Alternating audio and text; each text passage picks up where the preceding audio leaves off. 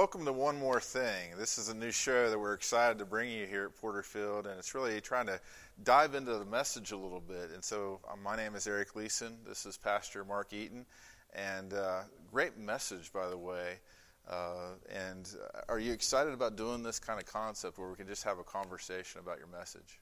Yeah, I appreciate it. I am excited about this opportunity because usually when I'm preparing a message, there's so much that goes into it, and there's just not enough time on Sunday morning to do the whole thing.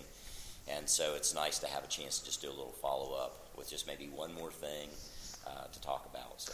So one of the things that we're really kind of tracking and seeing a lot of conversation on is about how God waits on us. Uh, so we're seeing a lot of movement by that. And why is that hitting people so hard with that? It is surprising, and it's not an original thought with me, but it's the same thing when I heard that concept that it's not only us waiting on God, it's, it's God waiting on us. It really impacted me, and that's why I wanted to make sure that I shared that and made it part of the message because it is so true. When we're waiting for God to move and to act, He is waiting on us to do certain things in our life, whether it's learning obedience or uh, just learning to yield or to be patient and wait. And in God's wisdom, He knows we're not ready for something yet because we haven't taken the steps uh, for Him to be able to take that next step that He wants to see us take or help us to accomplish that. So the idea of the show is really to is there something that kind of got left on the chopping floor you know your message i know for me when i preach there's times where i'm like oh i don't know if i want to do that right now or that really needs to be cut out is there something like that for you on this particular message? Yeah, this past Sunday I was able to cover all the main points, but there are uh, just a couple of things um, that I thought about. I didn't tell the story about the pictures that I used actually in the slides, and you don't have to see those pictures. I think everybody knows what a tulip looks like, but I had pictures of tulips on the screen, and I actually took those photos just a couple of weeks ago at the Cincinnati Zoo. They also have a botanical garden there. And it was amazing. I mean, the tulips were in full bloom everywhere you walked. It was incredible, just beautiful. And so I learned a little bit about tulips because they only bloom for about one week during the entire year, maybe one to two weeks. If the temperature is hot, they'll only bloom for a few days, and then it's just gone. And so there's this entire waiting period from the time the bulb is planted into the ground, and then again, there has to be the right amount of rain, the right amount of temperature, all of those conditions. But if everything is right, and then when that time comes, and it's usually in mid-April, which is right when we were at the zoo, we we didn't have that planned. God had it planned, but it was amazing. Just the vibrant colors and everything was in full bloom. It was beautiful. And again, just for that moment in time. And often that's the way it is in our life we feel like we're putting so much into studying the Bible, we're trying to do God's Word, and yet it seems like nothing is happening, and we're waiting for that one thing, again, whatever it is, whether it's something to be over with or something to be accomplished.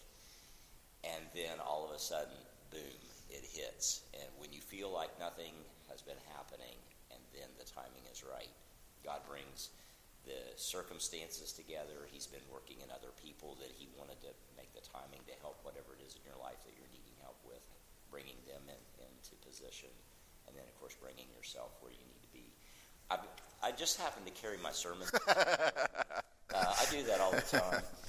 No, but seriously, there's one scripture that I didn't share, and it really sums up this whole principle. It's actually in Habakkuk, a well known. Uh, Read that all the time. yeah, yeah. That's why I don't have it memorized yet. But anyway, it's Habakkuk 2 3. And the prophet writes this he says, For still the vision awaits its appointed time. It hastens to the end, it will not lie.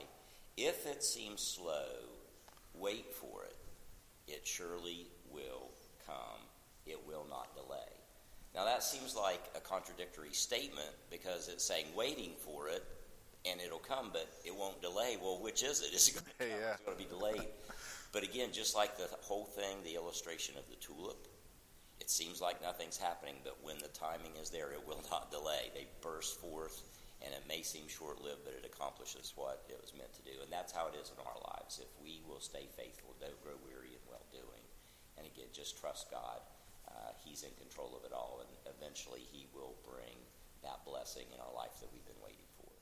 And so, what do we have look forward to this coming week? Uh, do we have a special message? I think we have a special guest speaker, right? Guest speaker this week, Matthew Caton, who is a missionary that we support, uh, a young man who works with Campus Crusade uh, Ministries in different parts of the world, and he's going to come and share with us this next step in his life, what he's been waiting on, how what he hopes to accomplish with the Lord on the mission field.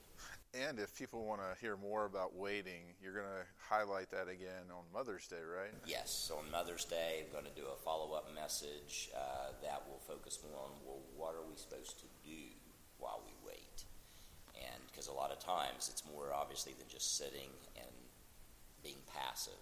There are things that we can do while we wait that's helpful for us, and some of the things that God is waiting on us to do.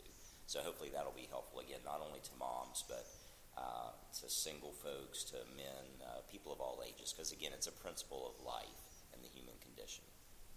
Well, thank you for sharing with us and joining with us today. And, and thank you for joining us. And we hope this can be a blessing to you. Maybe uh, continue the conversation of the message uh, and think about how you can apply it to your life. Uh, we all have to wait on God. We all have to listen to what He has to say. But also, I love Mark's concept to think about you, uh, that God has to wait on you to respond. So, join us uh, on Sunday mornings, 8:30 service, 11 o'clock service, and check us out on YouTube and Facebook.